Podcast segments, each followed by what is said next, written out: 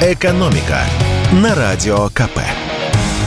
Здравствуйте, дорогие слушатели радио «Комсомольская правда». В эфире наш ежедневный обзор самых важных и интересных новостей из мира российской экономики. И я вот о чем хочу вас спросить. Как вы думаете, что лучше, купить две квартиры в Москве или отдохнуть в Турции? Глупый вопрос, правда? Конечно, отдохнуть в Турции.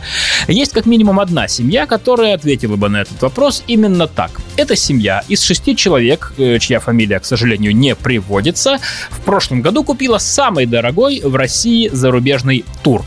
По данным Ассоциации туроператоров России, которая опубликовала рейтинг самых дорогих туров прошлого года, за месяц отдыха на турецком берегу эта дружная семья выложила 25 миллионов рублей. Примерно столько сейчас и стоит пара двушек на вторичном рынке в спальном районе столицы. Но к ней мы еще вернемся. А пока приведу несколько первых мест из этого рейтинга. Пятое место. Отдых на Мальдивах за 16 738 тысяч рублей. И это еще без авиабилетов. Семья из 9 человек оплатила только проживание, а также трансферы и обслуживание в аэропорту. Билеты туристы покупали сами. Четвертое место – это отдых в турецком Белеке за 18,5 миллионов рублей. В конце прошлого лета семья из 11 человек провела месяц в отеле Макс Роял, как уже сказано, в Белеке. Снимали 4 виллы и номера разных категорий, а также заказывали у туроператора трансфер из аэропорта и другие услуги. Билеты также покупали сами. Третье место по дороговизне – это отдых за 19 миллионов рублей на Мальдивах, где компания из 9 человек больше двух недель снимала виллу на 6 спален. Авиабилеты тоже покупали самостоятельно. Второе место отдых в Турции за 21 миллион 295 тысяч рублей. И здесь тоже авиабилеты были куплены отдельно. Семья из четырех человек провела в шикарном отеле Риксос премиум Бадрум на Эгейском море 28 дней. И на первом месте, как уже сказано, отдых в Турции за 25 миллионов рублей. Этот тур на месяц в отель Макс Роял Кемер семья из шести человек купила на лето 2023 года. То есть они еще не были в отпуске. Им остается ждать еще больше полугода. В цену входит перелет и месяц проживания в отеле.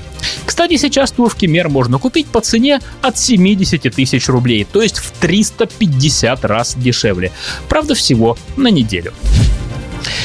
И еще сегодня предлагаю обсудить очень интересное заявление спикера Государственной Думы Вячеслава Володина который заявил, что более 75% иностранных компаний остались в России.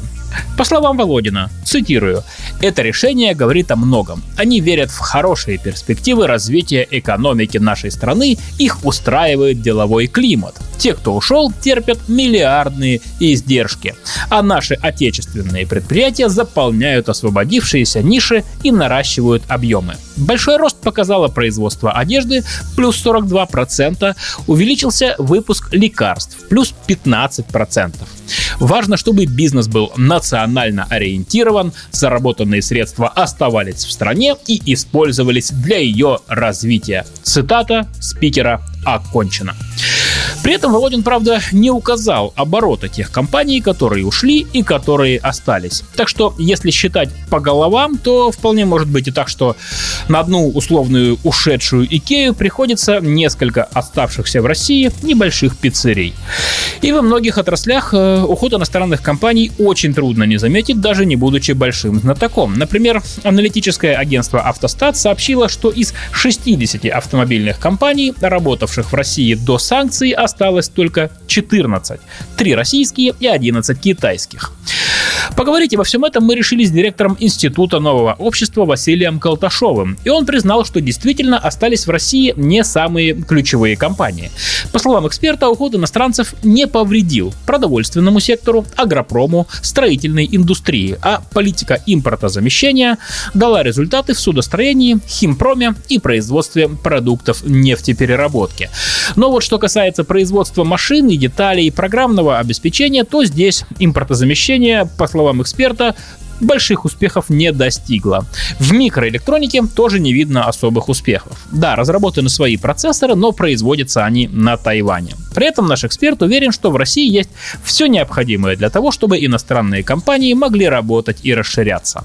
Помимо рынка сбыта у нас недорогая рабочая сила и доступные ресурсы. Практически все, особенно энергия. Но пока бал правит политика, а не экономика, ждать перемен нам пока не приходится. «Экономика» на Радио КП.